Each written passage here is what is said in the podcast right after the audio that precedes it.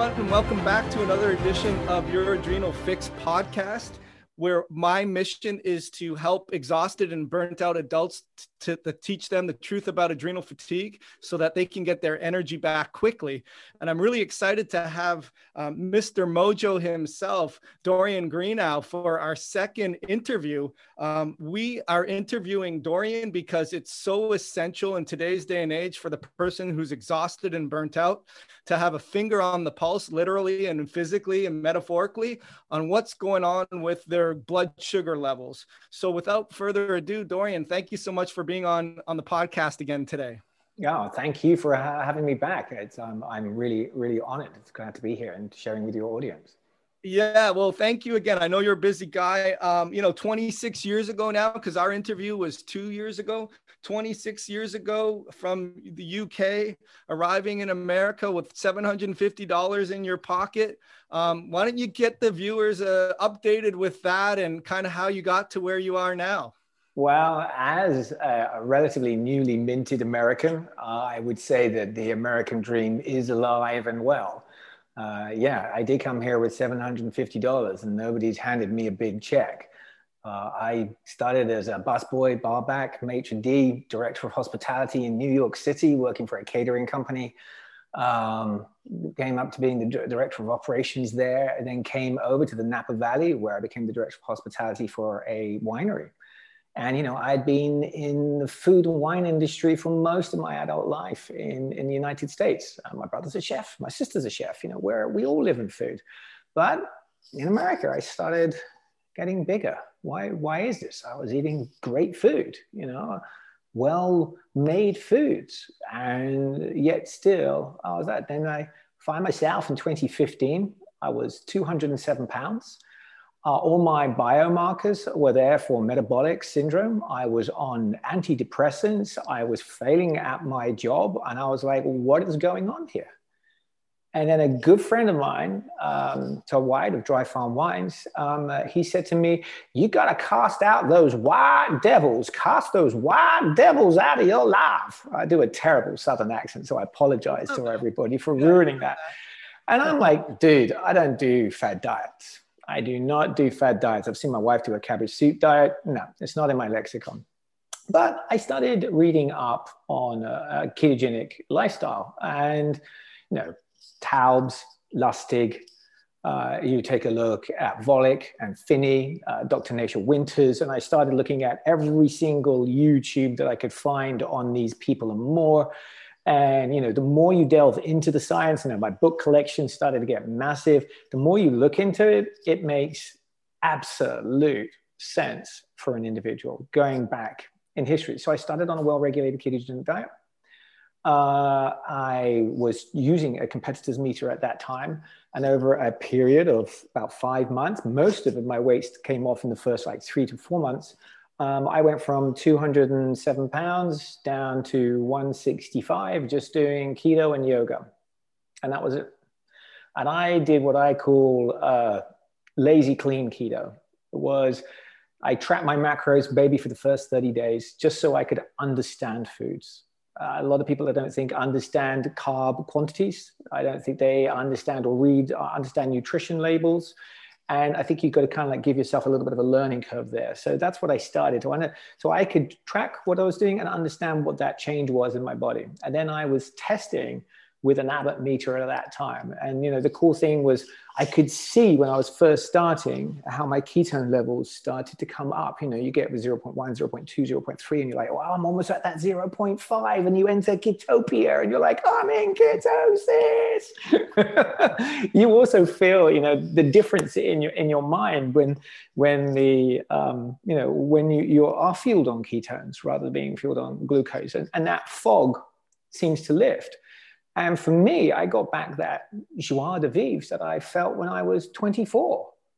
You know, that that that spark. And I was like, where had that gone? You know, where had that been? It had been in the carb fog for, for so long. And so this was a fundamental change. And because of that, you know, I was looking at these test strips, and back in 2015, they were four to five bucks. And I was like, why is this test strip so expensive? So I drew up a list, 100 different manufacturers across the globe. I cross-matched that with the federal regulations. And we launched Keto Mojo. And single handedly, my wife and I, um, you know, I went to Gems and I said, Hey, Gemma, do you think I could borrow some of the, the home equity line of credit? Because I've got this business idea and we're going to go up against Fortune 500 companies and we're going to change the world with it. I mean, like, you know, against Fortune 500 companies, are you crazy? But she went along with the ride and, and here we are. We're now the number one selling ketone and glucose meter in America. But to get there was very, very hard. And we managed to single handedly change the price by over 75% on ketone testing. You know, my meter back then was like $60. And then at the beginning of October, we've kind of like done it again. We reintroduced a brand new meter into the market uh, price of the meter has gone from $60 down to like um, uh, 45. So that's almost another between 15 to 20% discount that is right there. And again, we've changed the price of the strips by further 20% on the ketone strips. And we've managed to add a huge number of benefits in the, in the new meter. So we're super proud. But, you know, I come back to fundamentally, I think you can, you know, you want to have data driven outcomes you know there's a phrase test don't guess. You know i so often i hear people see people on social media go i ate this last night i had a carrot. Is that going to kick me out of ketosis? I don't know. Because your bio individuality is completely different to mine. And this is what so many people forget. You know trying to live your life by the lowest common denominator. I mean dr eric westman says 20 grams total rule well, what if you can have 30 or 40 or 50? What if you're an athlete and can do 65 grams of carbs because you're working out really well?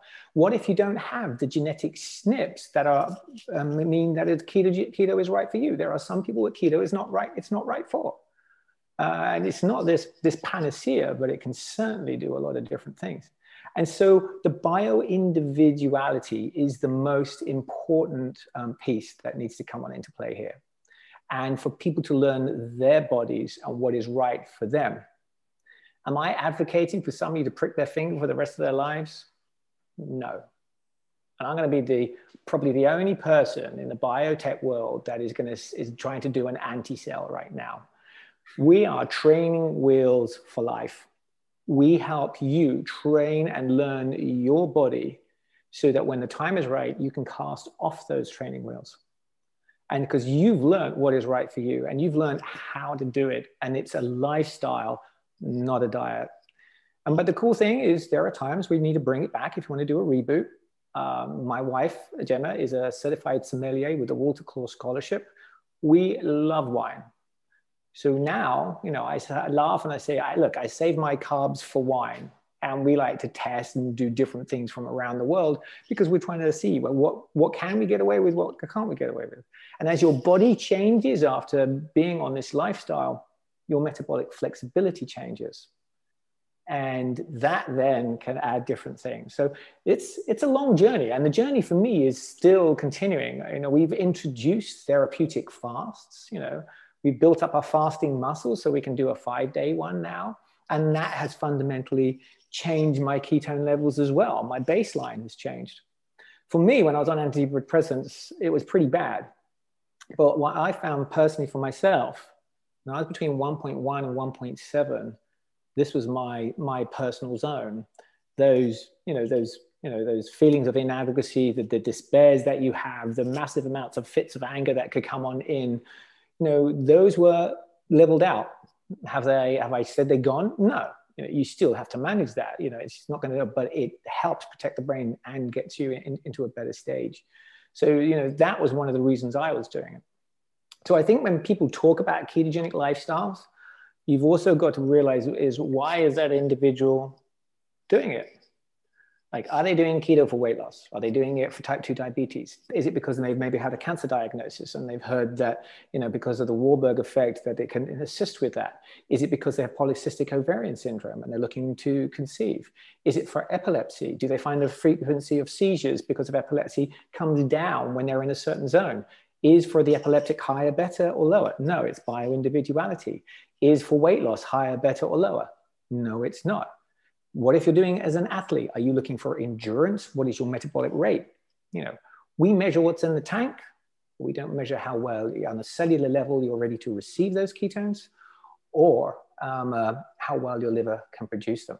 So there's lots of variabilities and there's lots of room there that you need a good interpreter or a coach like yourself who can come along and help people along the way. We are just one data set amongst many that can help map you and guide your journey. Awesome, awesome information. And and I think the real take home on that, Dorian, is the domino effect of okay, I, got to release the white devil from my food from the original dry wine suggestion to going on a uh, a controlled carb uh, ketogenic based diet and then the impact that that had on so many downstream effects that you may not have even considered like getting off medications and antidepressant and brain clarity and energy and focus. And and now really what i want to commend keto mojo about is like you just mentioned is we're not really a selling company online we're an information company online. So what what i want to talk to you about which i think is really key is talk about the glucose ketone index. Because mm. i think to track, like you said, is to know. But you will see some people, and this changed for me personally, where they may be a little sluggish in the morning, or they have that dawn phenomena and their glucose levels are a little bit on the higher side. When we say higher, maybe they're in the middle of the 90s or even in the hundreds, but they also have ketones that are being produced. And when you look in that in relationship to the glucose ketone index, it gives you some more clarity on your quote unquote metabolic flexibility. So, why don't you tell the listener who may be thinking about the fact that they're looking to lose weight or they're looking to have more clarity or get off medications, why the glucose ketone index number is so important, what to do with that information? Absolutely. Let's start a little bit on the genesis of um, the glucose ketone index. This is from Professor Thomas um, of Boston College. And he was looking at cancer as being a metabolic disease. So Otto Warburg um, originally was the guy who posited that, that showed that some cancers feed on glucose in an anaerobic environment. And so, when looking at that, if you could starve the body of glucose, could you potentially starve out the cancer, weaken it so modern oncology methods could have a far, far more success? And so this is the way that it first came out. And uh, Professor Seyfried saw a complete relationship between glucose and ketones. So now, in a in maybe in, in, a more advanced um, uh, form of oncology, and what you're looking for is to get really kind of like high ketones and really low glucose. Now, when you take a look at those two numbers together, and essentially what we're doing is taking your glucose measurement, which in America is in milligrams per deciliter, and converting that into metric, so to be for the European style, which is millimoles. So you do that by dividing it by 18. And then what you do is then divide that number by your ketone measurement. And that will give you a ratio uh, between uh, generally zero, super hard to get, uh, all the way up to about nine and beyond. But really, nine is at the threshold of GKI ketosis. Now, I'm saying GKI ketosis here quite succinctly because you can have somebody who's at 0.4 or 0.5 on their ketones, who, according to Volek and Phinney, that is nutritional ketosis at 0.5. But because their glucose is higher, their ratio then is popped out. So the, the object of, of GKI is to kind of like get far more stability. Now, you can find that glucose can bounce around a lot during the day, and it, it, glucose moves really, really fast. Ketones have a tendency to drift up and drift down during the day. When you take the combination of both of those numbers, you start to get a much more stable line when tracking it over time. And you know that stability of like either moving up and moving down based upon glucose and ketones then becomes far more important when you're looking at it as a therapy. So normally, you know, my blood glucose, I'm going to be around. I'm, I'm I kind of like hover in, in sort of like the mid threes, um, which to some people is actually a therapeutic um, glucose ketone index. But I've been doing keto for a long time. Uh, I generally do one meal a day. Uh, I'm pretty much fasted most of that time. So, you know, I, when, I'm, when I'm testing myself, I have a, a good number of ketones that's going on in there. And, you know, my blood glucose is stable. in the morning, I can get into the 90s because I do have a dawn phenomenon effect. So I've, I've got that 90. So generally, I like to test in the morning because that's my baseline about an hour after waking.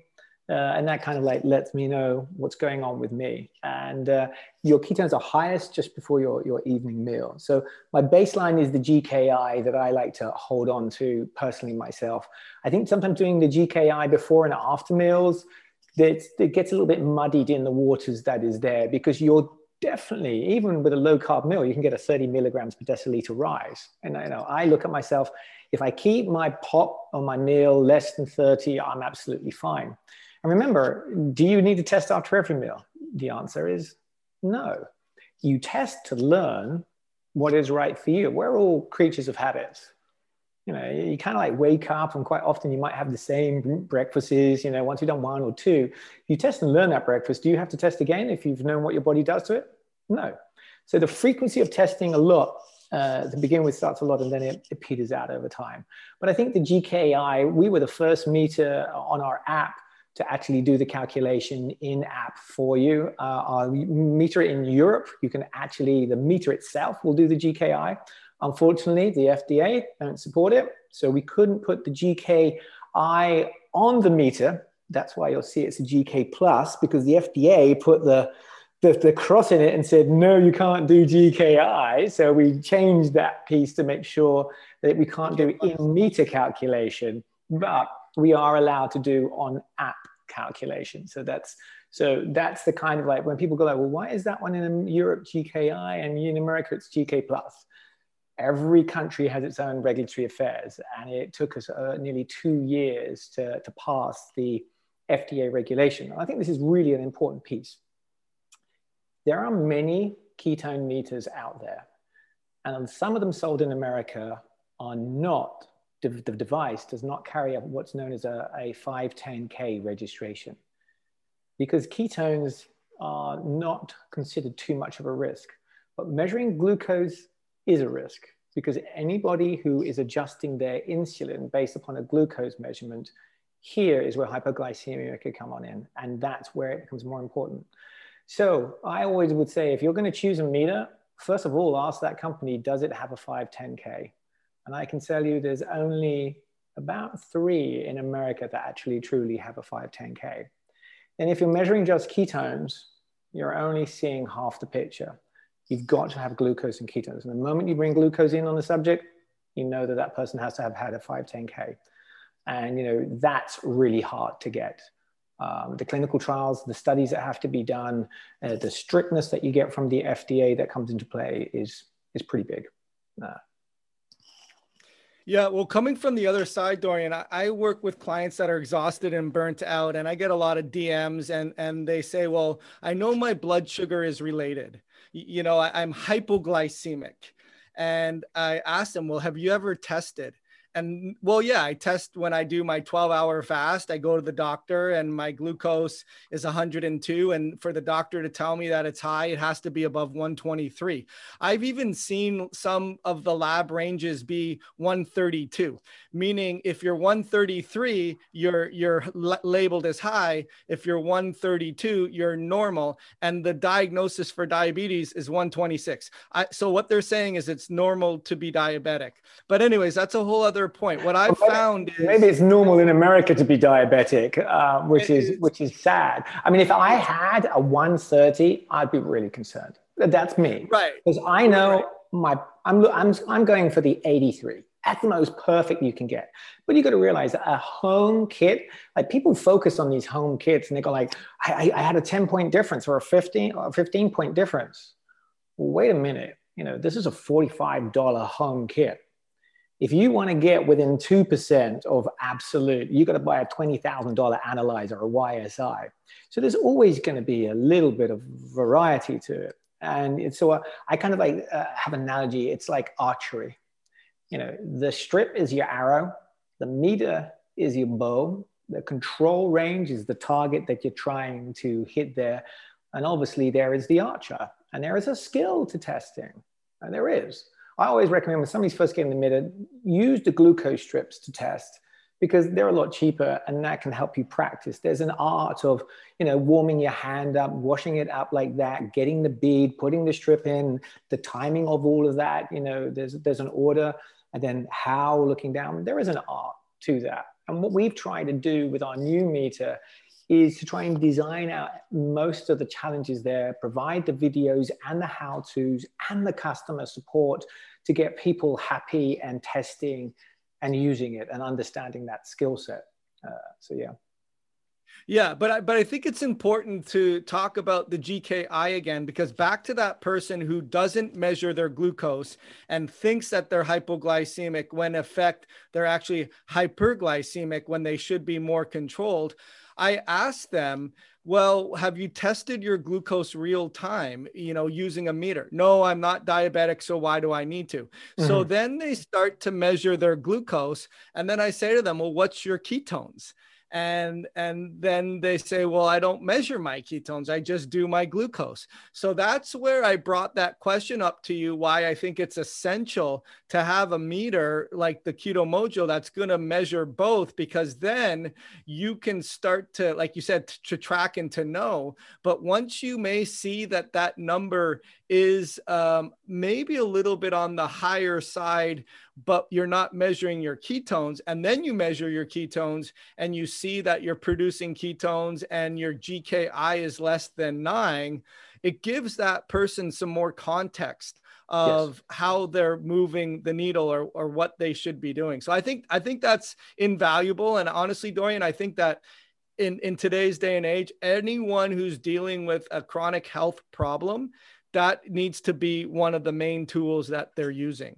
So, so what question I have to you is you said your user is typically going to be a finite time right? Yes. In terms of as they start to learn themselves and they start to do the same meals and they start to know what's happening. Um, but can you give us sort of a concept in terms of what you see as being um, baseline strategies as opposed to, say, ad hoc strategies, meaning certain times of the day that they may be experiencing this or that? So maybe if you can give the user who's new to this and really thinks, hey, this is something I got to do, what would they be doing baseline wise first? Okay, great. The word baseline is what I love to hear because you've got to learn what your body is to begin with. So that baseline measurement an hour after waking is the important piece. This is this is like you, you haven't eaten yet. This is your stable fasted. We're doing an hour after waking because of the dawn phenomenon with that cortisol spike that will push up your glucose in the morning. It usually blows off about an hour. Some people can be a little bit longer. So that's that's baseline. That's that's tool number one um, uh, in in your in, in your arsenal. Uh, and because you know some people might be more insulin resistant, you know their pancreas might be a little bit tired, they might not be secreting as much insulin, and that's what we're looking to to change that over a while. And if you do that regularly enough, you can almost have an, an A1C equivalent. If you kind of like start looking at the averages over over three months, uh, you can certainly help you guide that that way along. So that's tool number one. Tool number two is what I do the test before or after a meal. So before a meal, I take a baseline and then I'm going to wait about an hour after a meal and I'll test again. And I'm looking on that low carb meal not to have more than a 30 point spike in my glucose. If I'm under that, I'm pretty happy with that one. So that's one little piece of information that I can, I can tell from that utilizing the glucose. Now, by doing that same test, I can also use it to sleuth out what I call trigger foods. Uh, somebody wrote to me just recently that had had a keto pizza and he did not see their glucose go up, but his ketones came down by two points. And they, asked the question, what's going on here? Well, you might not have had a glycemic response, which is the glucose what if you actually did have an insulin response, which caused as a signal to say to your liver, you don't need to produce ketones anymore. And now your ketones came down. So this is sort of like an inference of an insulin response. It's an inference. It's not is, but it's, it's an inference. So now you can sleuth out if a particular sugar, alcohol, or product is actually giving you an insulin response. I know I have a problem with sugar alcohols personally. Xylitol, mannitol, sorbitol, all of those tolls take their toll on me. and so I choose not to, to have them because I have seen my ketones go down.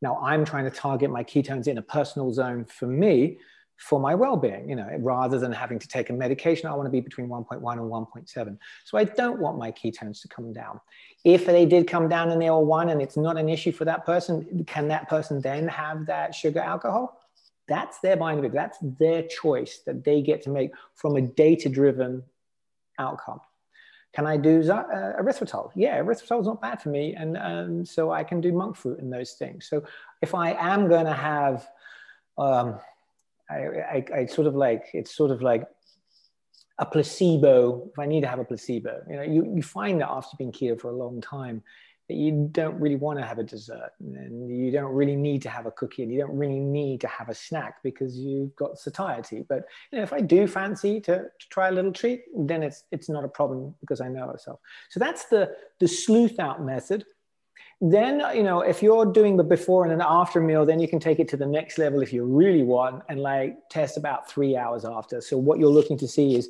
hey, did I have this glucose rising up? Yes, I did. How quickly did I then get back down to my baseline? Is a little bit as what's telling me is how well my pancreas is, is doing. Am I secreting that? Am I coming down to the baseline that I need to do? And then as you talk going back to that baseline over time, are we seeing our fasting glucose you know, especially who's somebody who's pre-diabetic, as you mentioned before, getting above that one in those 130s, are we seeing that come down? are we reversing the effects? Now, I use that word reversing very carefully because Virta Health in San Francisco have shown that with a well-regulated ketogenic diet, and they use the terms, and they've got some big lawyers, that you can reverse the effects of type 2 diabetes. They found that 67% of people either man needs to come off of all or half of their medications.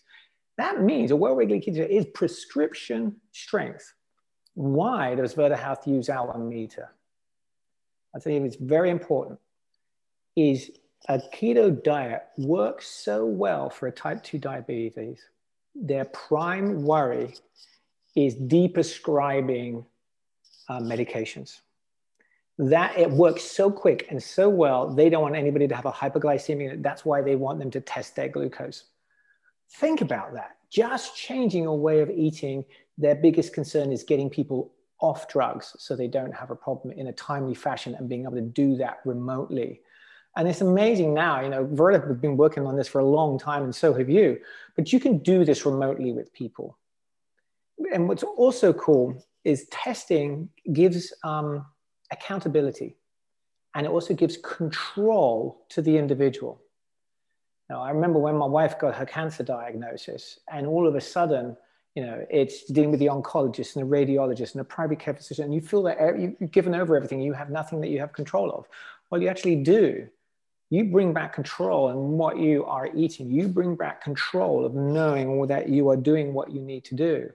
I mean, like I mentioned, when you see yourself, your ketones rising up and getting into ketosis and maintaining that stability, because the first few weeks, months of, of being on a keto diet, you are not metabolically flexible um, Volek wrote in The Art and Science of Low Carbohydrate Living that it can take an athlete 12 weeks to get fat adapted.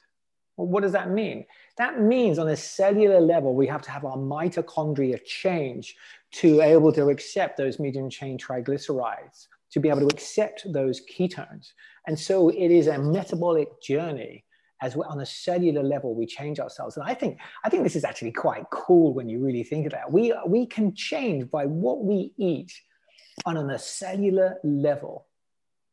That's quite fantastic. And you know when we look at that ketones ketones can freely cross the blood brain barrier.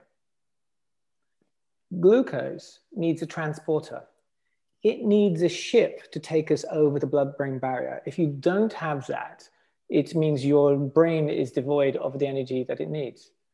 So if we can easily get ketones over the blood-brain barrier, do you think that is potentially the default state for humans um, rather than glucose burning? If we go out into Mother Nature and I say to somebody, go, go get me some carbohydrates, please. Where are they going to get a carbohydrate in the woods? Well, first of all, they might go like, hey, let me go and find that bee's nest. And there's 300,000 bees there. And I'm going to fight my way through because I want to get some honey. That's pretty difficult. Uh, it might be, all right, I'm going to go for some blueberries because blueberries are in season or only in season for one, one month. And you've got to go and fight off the bear, the raccoons, and whoever else is eating it in that. Or do you go in to say, hey, I can either get a handful of berries, but I don't have any refrigeration or do I take down that bear or that elk or that bison and feed my family for six months? That was our default state for 2.1 million years. We get perfect protein, which is designed that allowed our brains to get so huge. We became this because we did live a kind of a lifestyle.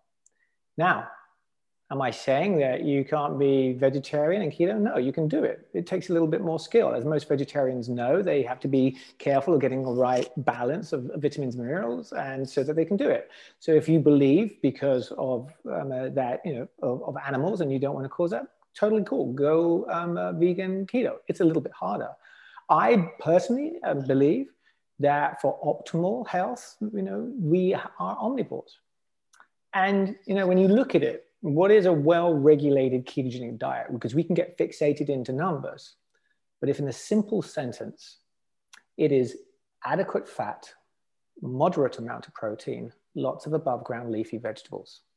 It's a very simple thing. But those words have been chosen carefully. What do I mean by adequate fat? Well, if somebody is obese, they've got plenty of fat on their body if you're in a state of um, ketosis and your liver has now been changed to metabolize your bodily fat, then you can pull off the fat leader. You don't need to be stuffing your face with fat on a ketogenic diet if you've got a lot. You want to have a slight caloric deficit that comes about. Moderate protein. Why do I say moderate? Well, some people, too much protein can reduce down their ketones. Not kick them out, I say reduce down. Then it's why is the person doing the ketogenic diet? Is it for weight loss or is it for epilepsy? For an, somebody for epilepsy, not having too much protein might be right for them. For there are some carnivores in the world, like the Danny Vegas, you know, like boom, stacked, you know, like, and they can eat an entire cow. Great for them. But for others, it's not. And then I say lots of above ground leafy vegetables because that's pretty simple uh, when you put it on, in that way. And you know, people think that oh, I'm all I'm just eating half a cow. I'm not. It's moderate. You know, it's a piece of meat about. I can do one chicken thigh, and I'm pretty good with that because it's a chicken thigh with the skin on, with fat onto the sauce that's going on there. Maybe I fried up some mushrooms and I've added a little bit of butter or ghee into that just to bring a little bit more fat onto that. So I've got that nice ratio of 70 to 80 percent fat. You know, um, 20 percent uh, protein, and then maybe five percent carbs, and that's kind of like what I'm shooting for. And then two nice fists of, of, veggies to go onto the side. Obviously, the mushroom is the veggie. I use that to bring up the fat because mushrooms bring it up. And then a bit of broccoli lard, um, broccoli rabe with olive oil and red pepper flakes. Isn't that delish? I'm getting hungry Sounds even just kind of like thinking about it, you know, and it's sort of like we're getting you know, almost four in the afternoon and I'm still fasted. But you know, that to me is what a well-regulated ketogenic diet should be. No, that's awesome. Awesome information. I'm still thinking about the prescriptive grade dietary changes that require type 2 diabetics to actually be monitored to come off their insulin because it's so effective. I, I, I think people may miss that point because um, what's actually happening there is that the insulin is driving the already controlled, very quickly lowered blood glucose from dietary changes so quickly and so so high that they risk of having such a drop in blood sugar levels. I yeah. think that's a great point, and I love your description of the new diet in terms of what it means to be in a ketogenic or favorable um, let's talk about that dorian. What does it mean to you to be metabolically flexible? Because some people may not understand what that term means and i, I have an idea what i think it means in, when i work with stressed out clients. Um, what would you define or uh, explain what meta what it means to be metabolically flexible? Yeah um, for me it's like not sweating the little things. I mean in another way like you know like not going like will it kick me out of ketosis I know what will and will not kick me out, of the ketosis. So being metabolically flexible, um, I'm going to do it in two ways. First of all, for the athlete. somebody who wants to be an athlete, if you are just eating carbohydrates or carbo loading or just and generally not in a state of neutral because you're only burning one fuel so now, what if, if you're a race car and you came to the to the to the to the, the actual race and you only had one fuel, and then up next you came this dual fueled monster of a beast. It's got ketones for absolute endurance. And then when it, when it wants to overtake you, boom, it's going to hammer onto the glucose and go like that. Who do you think is going to have the advantage? If we go back into history, ancestral history, who do you think had the advantage when they became dual fueled? This is what metabolic flexibility gives you. Uh, metabolic flexibility for me as an individual is knowing I'm, if I do have uh, maybe a niçoise salad and the chef went and put potatoes into it, is that going to make me bothered? Maybe not if it's like one or two. I'm going to be absolutely fine if that's a little bit of a sweet potato with sour cream. I'm not going to sweat it. And if I did have any worry, I would come back home, I would test. And if I felt my ketones were going in the wrong direction, you know what? I just would fast in the morning. I would just skip, skip one meal and I'm back into my zone. So that metabolic flexible means that I don't live my life as, like I said before, at the lower common denominator of 20 grams. I live my life that is right for me and me only because I've learned what I can and cannot get, get away with. And I also like to, to push the edge. Uh, you know, I love wine and conversation with our friends, and I want to sit down uh, with them and enjoy that and not feel that I'm some kind of like, you know, seven-headed hydra because I live a ketogenic lifestyle. Uh, I look at them eating the carbs, knowing what the damage it can do. You know, you know, you think, you know, I used to smoke when I was a young young lad. I first started smoking when I was 16, and I gave up when I met my wife when I was 20, 26. So let's think about that one cigarette's not going to kill you, is it? One piece of cake's not going to kill you, is it? But that cake will add up over a period of time. And then what do we see? People get type 2 diabetes diagnosis, and suddenly they they have 15 years left of life expectancy.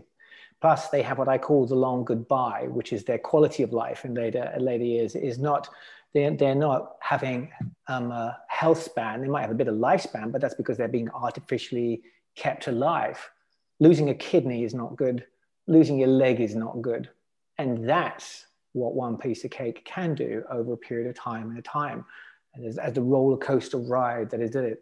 Don't you think it's sad that here in the United States of America, our children now have less of a life expectancy than we did, than their parents did? With all the advances in medicine, with all that we spend, it's now less. Why is that? you know, people go like, well, there's not enough science in, in keto. And you're like, well, it's about 175 peer reviewed papers. But don't you think that that experiment that went back to Ancel Keys and people even haven't we shown enough of a data set to say we have a massive obesity problem in America? And we also have a massive health problem. I think that data to me is pretty conclusive and people go, well, how is keto going to feed the world? How are you going to change the paradigm? I think we are washing America in food. We don't have a food problem. What we have is a transportation and distribution problem for those who are the haves and the have nots. But I think it's really, really possible to, to feed the world. And that's, you know, that's one of my ultimate goals. Is, you know, I think I, last time I, I touched upon this and I said, I want to change the farming par- paradigm globally. So, how do we do that? How would we change the farming paradigm? Well, first of all, it's a bottom up approach. If people start changing their habits and changing their shopping the outer aisle, so to speak, leaving that garbage, that morgue that is in the middle, you now have a market forcing function that will change it. People are having healthy fats, good quality uh, pasture raised um, uh, meats, um, fantastic above ground vegetables grown by local family farmers. Now you change the farming paradigm, and those farmers will start to switch and say, hold on, we can now already get zoodles. We can now already get cauliflower thins. We can now already get cauliflowered rice that is in the stores that we could never get when we started in 2015. Already, commerce is taking note. Now, the United States Department of Agriculture is the fox guarding the henhouse They do the USDA guidelines. And the USDA are also the ones who are responsible for subsidizing corn, soy, wheat, and cheap carbs in America. That subsidy is killing people in America and is causing the obesity epidemic, which is making your medical costs go through the roof. Now, what if that subsidy changed? Healthy vegetables, why are they so expensive? Really? That is, that is, that is terrible. It shouldn't be like that because the vegetable growers got to compete against the subsidies of corn and soy and wheat. And those guys have been pushing out bushels and bushels and bushels, and yields are going up, and they're still getting subsidies in big ag.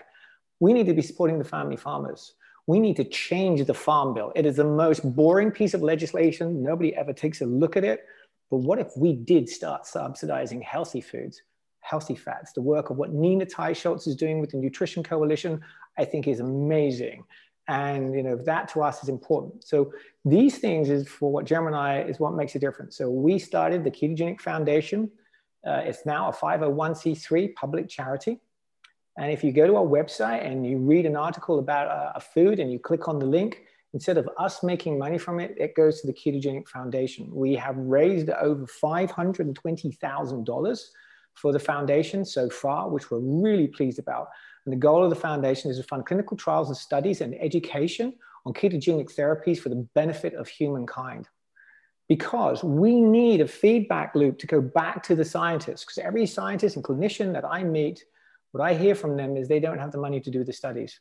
So if we can help fund pilot studies that can showcase the effectiveness on it, then they can go and get the big NIH grants, these two and four and five million dollar grants to expand it out into bigger cohorts. That can fundamentally change. We've tried to help the work of um, Doug and Pam Devine of Low Carb USA. Uh, they have um, the Metabolic um, Society of Health Practitioners that are working with Dr. Robert Cywes. So the foundation has helped them with a grant to get them set up, just like you have the, the American College of Bariatric Surgeons, we should have the same thing where the doctors are making the decisions and the doctors are putting together the standard of care and the doctors are changing and educating themselves. And that's what we're looking for the, the Ketogenic Foundation to, to do. Um, I'm looking hopefully within the next two months, we will have the My Mojo marketplace on our website. We, we will introduce our friends in, um, uh, in the ketogenic world and every single penny of that will go to the foundation. And the goal is that if we can build up an endowment, that in perpetuity we will be able to fund science. That is data driven healthcare and outcomes that Gemma and I are really looking forward to doing because we don't have children. What is my legacy? That I made a buck or made a difference? And I think I want to leave this earth saying, you know what? We made a little, little bit of a difference and we did good because I think that's the right way to to move forward. Yeah, that's awesome. You know, all from from 2017 understanding that they're charging an arm and a leg four dollars for a strip and i got to come up with a way to to beat that had you ever anticipated the domino effect or how far downstream you've come in terms of your your truer bigger mission at all? I would have never in my if, if I had put this down as a business plan, I would have been laughed out with every single banker uh, anywhere out. Never in my wildest dream. But you know, it just felt right. And you know, when you know, when you when your brain is fueled on ketones, your there is a real difference. And I'm not just kind of like doing it as a marketing. I mean, Dr. Robert Cywes, he's just had a, a, a new baby boy. Uh, I don't know if it's a boy, boy. I could be wrong there a new baby. Let me just be clear. And uh, you know, for him, he he stood up at Low Carb USA and said, if brain development is the most important thing for a young child, and we know that ketones protect the brain and actually enhance the brain through the work that has been done in epilepsy. Is feeding that child glucose actually child abuse? It was a very, a doctor said this, not me. So I'm not going to get into the, that whole piece, but is it? And he asked that question. And uh, his wife was ketogenic throughout their, their pregnancy. They have a beautiful child. Uh, it's doing extremely well. But I hear is I ask the fundamental question is like, is if our brain development is like, is so important, what is the human potential? Instead of me just trying to fix my metabolic damage in, you know, when I'm 45, what would have been my potential as a human being if I was fueled on this? And I wonder how many more Einsteins we could potentially have had. If you think about when Einstein was living, he was in the era, the same era as my grandmother, who was keeping lard uh, in the refrigerator, if you think about that. You know, the rise of cheap carbohydrates only came in the, late, in, the last 10,000 years, and it's mainly from the 1800s, but when it really started ramping up was in, you know, is, is in that early, early period in the 70s, 80s. It started in the 60s, but then it really took hold. And that's when, when people realized, uh, especially in the food business, that um, what effectively could happen is they could you know, hijack a person's taste buds by adding carbohydrates, bringing carbohydrate and fat together is like a, a recipe for carbohydrate addiction. And we need to break the addiction cycle. And it's hard. As somebody who's been through it, know, that is difficult because it's a physiological and a psychological game. And this is where I think our meter helps on the psychology of it. Uh, I'll give you an example. Um, uh, when I do fasting, when I first started doing the 16 8s and then getting into 22s and the 24s, and then finally getting into 36, you know, I would test myself. And people, you know, people are like, oh, I'm feeling a little bit jittery, a little bit hypoglycemic. Well, I'll go, well, am I? So I test, and my glucose was kind of like 83. So I then test my ketones, and I see my ketones are coming up a bit, a bit, a bit more than I normally are. They were in the twos and the threes, and I wasn't used to being at this level. So that jittery was because my body wasn't used to such a higher ketone level. But what was interesting is I'd almost doubled on my energy level at that time. You know, and when you sometimes have Pavlov's dog ring that bell at noon, or when you come home after five or six o'clock at work and you want to have a cocktail, Pavlov's going to ring the bell, and you're conditioned for that. And I would go, oh, I've got this little hunger pang. But then I would test, and if my um, ketones were twice as much. I had twice as much energy in my body. So was I really hungry? Or was it in the mind? And then you can train the mind. And this is how you build your fasting muscles up for, for longer periods. And why would I do a longer period of fasting? Well, for me, it's all about the autophagy and the apoptosis. It's like how, like on a monthly basis, what if I could remodel my kitchen, so to speak? And when you remodel your kitchen, you don't come and bring all the new counters in. You got to get rid of the old counters first. That's what fasting does it sets you up to say, we've got to get rid of the organelles and stuff that we don't need here. We're going to clear that lot out. Bomb, that's out. But then what it does next, it gives you an almost a, on day like two or three, you get a 1200% increase in your human growth hormone. This is as you're putting the new counters on in. You know, you break your fast, you might even do a nice workout beforehand. You've broken your fast. Now you've got like that, you've got huge amounts of human growth hormone into it. This is how the, the folks like Ketogains and these guys get swole on keto.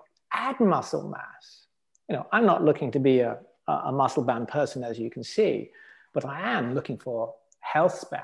I want to live a long, vital life and know that I have that very short goodbye, just drop down dead. That's my ultimate goal. My grandmother got to 96. Am I genetically disposed to do that?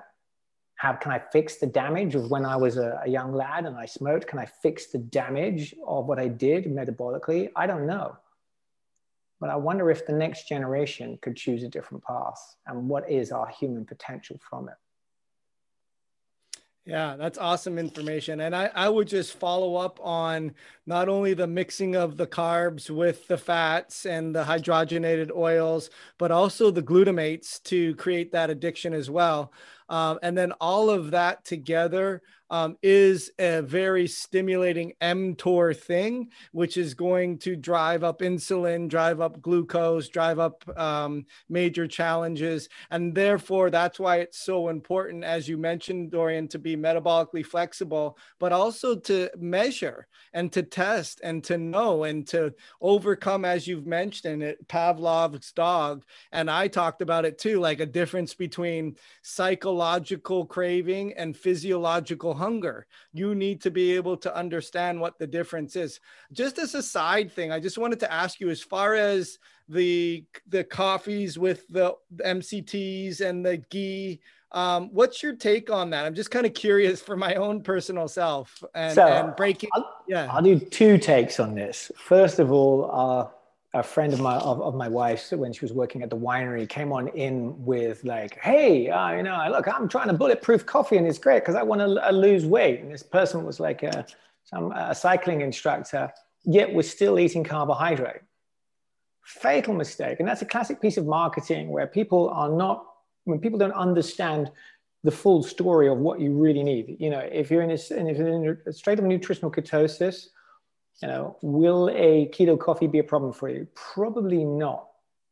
But the reason is, and we came back to adequate fat. Should you just be getting your fats from a coffee uh, and having it? I would think that I would prefer to have the satiety I would get from maybe an egg with a large selection of vitamins and minerals and a whole food that's coming on into play uh, as, as an item instead of a fatty coffee and pounding that down. So you're getting it from just, I am a JERF um, subscriber, just to eat real foods. Yes, I believe that there's, you can have treats and those other things that can come on in. I look for simple ingredients on the labels. If I've got three or four simple ingredients and I go like, yeah, this sounds like a, a food for me. If I have 17 ingredients, then I'm beginning to get like, are we getting into the franken keto food? Let's make a buck craze. And that that is something that also cons- concerns me. So so yeah there, there is a balance here. And then it is why you're doing it. If you're and if you're at a set point like you've been doing it for a long time like me and you then know that you've you've kind of like reached down there you don't, you know, when you're first starting, you still don't need it's adequate fat. You can drop off those fats so you can lose the weight. Then you've got to get to that kind of like set point where you're balancing the amount of fat um, uh, to your caloric needs. So, you know, when we talk about macros in that first 30 days, you people are losing weight, I do think it's important to understand your macros and adjust them down over time as your metabolic rate changes. And people don't do that. They go like, well, I should be eating this amount of cal- calories a day, and I'm going to track them with my, my Cronometer, but they need to adjust over time. So yes, I think there's a place in time if you want to use a keto coffee as a crutch. You can do a fat fast if some people want to do that, if, it's, if it is a thing. Do I love my English PG Tips tea with heavy cream in it? Yes, I do. It makes me feel fine during the day. It, keeps, it, it, it is what I do with my Pavlov's dog. That works well for me, but it might not work well for everybody. That's why I'm saying don't live your life by the lowest common, denominator. Know what your body is at and, you know, test, assess, and address those items. If you test, you know what's going, you know what your trend is, you assess what the problems are in it, what are commanding the externalities. Stress, cortisol. Dude, when I started this company three years ago, you know, I was like, I had like my, I was, I had a photograph taken of me coming out of the beach. It was my James Bond obituary shot. But then three years of, of work trying to build a company up, the stress levels will get you. My cortisol comes on up because of that. And I know I have put on weight and I'm the keto guy. So I now back to, hey, I got to get better with this. And so I even reboot after having it been done so long because it's going to happen to people. You get into your work, you get into the stress, you feed off that. You don't realize you're having that, your, your glucose is going up. You're getting your, your insulin response because of that. And yeah, you can still have uh, carbs and wine will take its toll. Um, so, because we're all fallible creatures, and I'm probably one of the worst. There's that addictive part of your personality, you know, that that that little that little gremlin that hides there that you have to manage in life. Right. Well, so okay, so but I, I, agree with you though on the the to track is to know, and that's where the testing comes in. So, but as far as what you're doing, so when you do like a, a fast and you you're you're having one meal a day, you're not counting the coffee with the cream. That's not considered breaking not in my fast. not in my book. But remember, I'm Mr. Lazy, lazy clean keto. I know there are some people that are like, if we take a look at Dr. Um, Fung of like saying what real fasting is, it's going to be like, yeah, we're just going to be on water there. Where you might be able to do black coffee or, or, and a little bit of black tea and no stimulants that is there. So when I'm doing a therapeutic fast, that's a different game for what I'm doing. When I'm right. doing my one meal a day, this is pretty much kind of like my way of doing. I mean, I used to have like a a, a, triple cream fat yogurt in the morning with a sprinkling of blueberries and some pecans that was on, on there, you know, and that's what I might start my day out. Usually I would skip or maybe have a light snack for lunch and then just do the, the main meal. Now I've readjusted it up and I'm going like, you know, I skip um, breakfast and lunch. I'll just have tea during the day and maybe mid-afternoon I'll have a snack of maybe some saucisson or something like that, you know, that's kind of like, or one of my favorite things is a cauliflower thin, provolone cheese, bang it in a microwave, one minute, bing, cheese is melted, throw some arugula on that, and away you go. One or two of those is, is, is a simple one. A handful of warm nuts is, is great as well. You know, those are the simplicity parts to it. People think, oh, keto must be difficult. And it's like, no, it's when it's real food, it can be broken down. And even for maybe a, a busy mother uh, who, who's, you know, a, a single mom managing a family, doing one meal a day is a lot easier than trying to cook three times a day. Right. You know, when Gemma goes away and, and I'm at home and I, I, I go, great, I'm going to fast because I don't have to do shopping, I don't have to do cooking, and I don't have to do any washing up. Just look after the dogs and cats, and Gemma's happy. Brilliant. Bingo. Productivity goes up, all is good.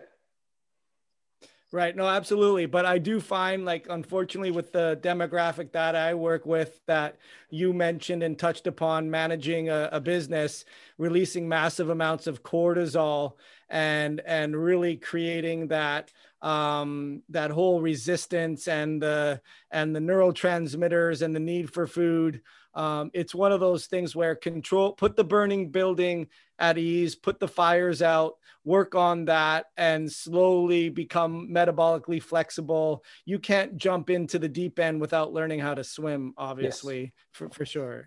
And you're gonna, we're, we're a data set, and there's a whole bunch of other data sets that you're going to do into, into your life. How are you doing with your sleep? How are you managing your stress? Do you have community and faith and gratitude within your life? Are you controlling the externalities of perhaps toxins in the home or outside of, of the home that you are de- dealing with in that way? Um, uh, that comes on in. You know, there is the entire terrain about the individual, and you've got to kind of like go and take a look at the terrain around you to really to, to really make a difference. Um, it's, this is especially true um, in oncology uh, and, and the way that we're now looking at people trying to change those externalities. Uh, because, you know, it's, it's not like one thing's going to make the, the huge difference. You might get 1% here, 2% there, 1% here, 2% there, but slowly all of those will add up to the tipping point. And that's where the game really gets happened is, is looking at, at around all of those areas. And this is where data-driven healthcare, I think, is is on the verge of changing many things. You know, you take a look at software systems like Biocanix or software systems like Heads Up Health, where people are pulling all of these data aggregators. So, you know, as a businessman, I check my balance sheet every month. I check my P&L every month. When do we do that for our bodies? Think about that. You know, that once a year checkup that we might get from the doctor when we get all the blood work done we don't even do it on a businessman does it every month to check to make sure they're doing everything right and to adjust against the numbers that they see. Why don't we do it for our healthcare? We now have these great wearables that can bring a huge amount of data set in with your sleep, with your Fitbits, uh, with your um, obviously with your keto keto mojo, with pulse oximeters, and we have wearable EKGs and heart rate monitors and HRVs you know, if you really want to take command of yourself, this can get it. Then you, when you're going and getting your biomarkers from your doctor, now you're adding this better picture in, this picture of like, how am I doing?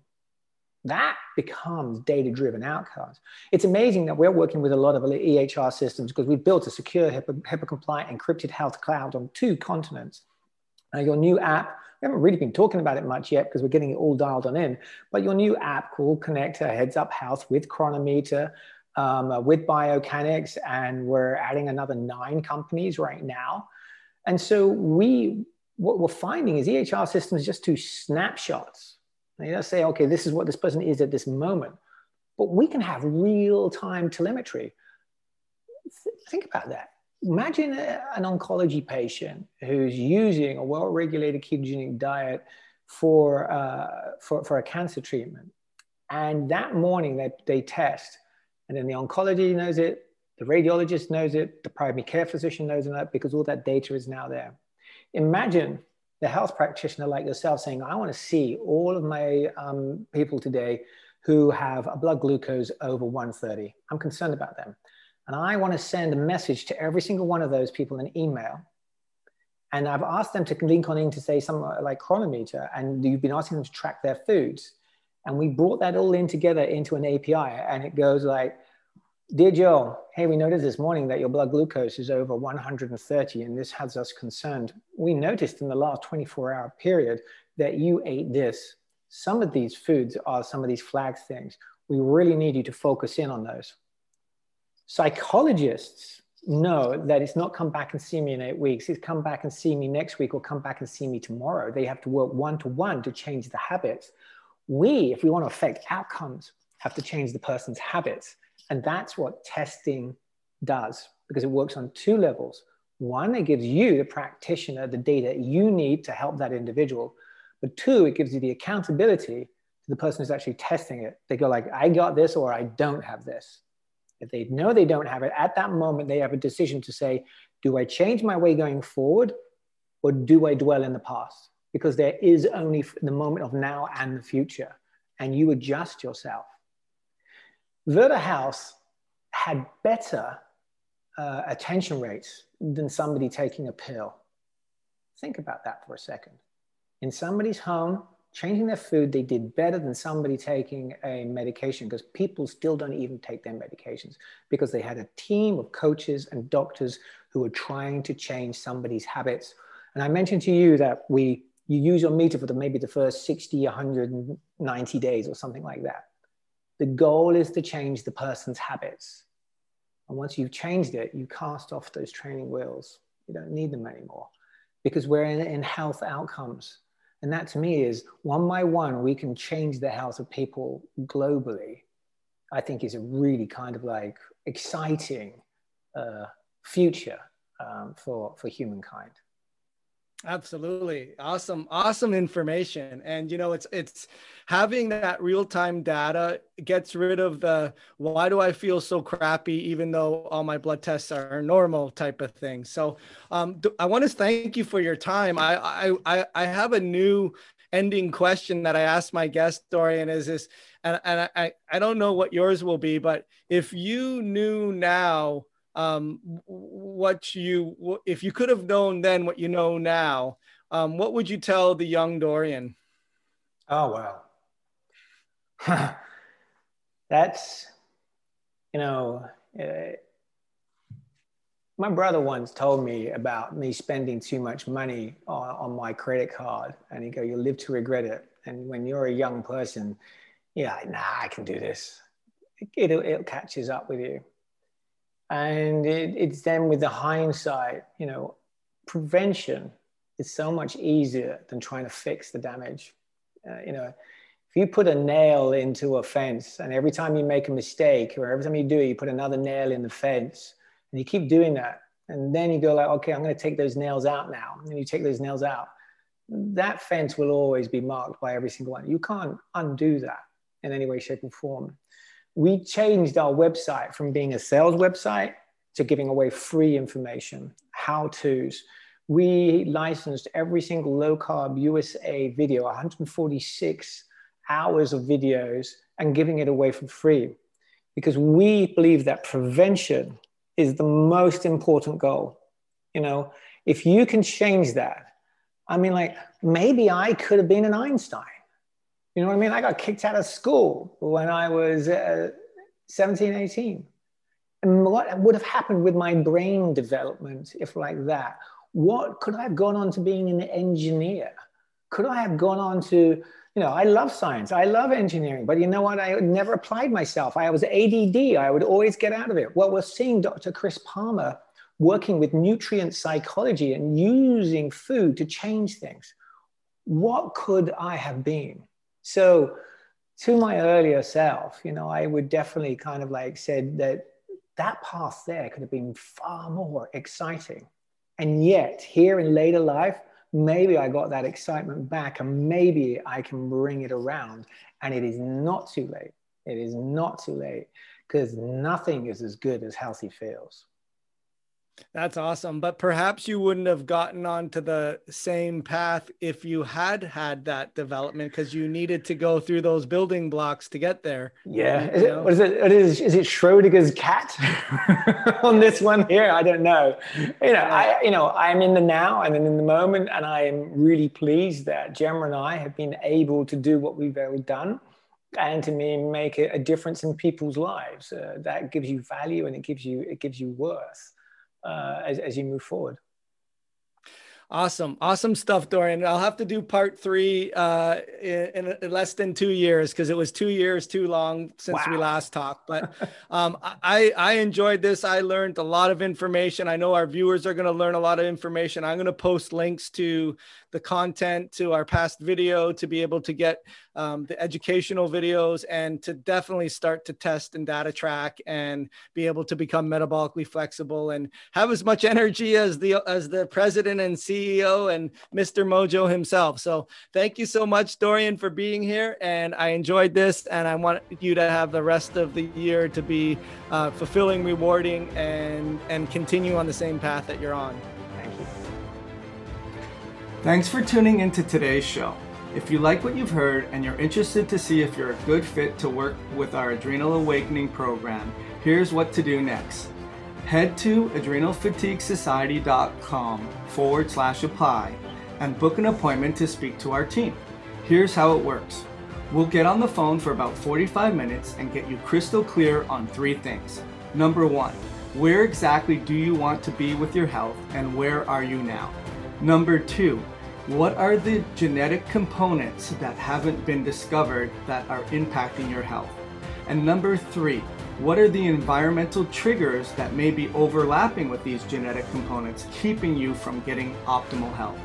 Remember, getting your energy back just won't happen by itself. You need expert guidance to make that happen. We've helped clients all over the world transform their lives, quadruple their energy, and fix their metabolism and make the world a better place. To see if you can do the same thing, head to adrenalfatiguesociety.com forward slash apply. I'm Dr. Richard Joel Rosen, and we'll talk to you soon.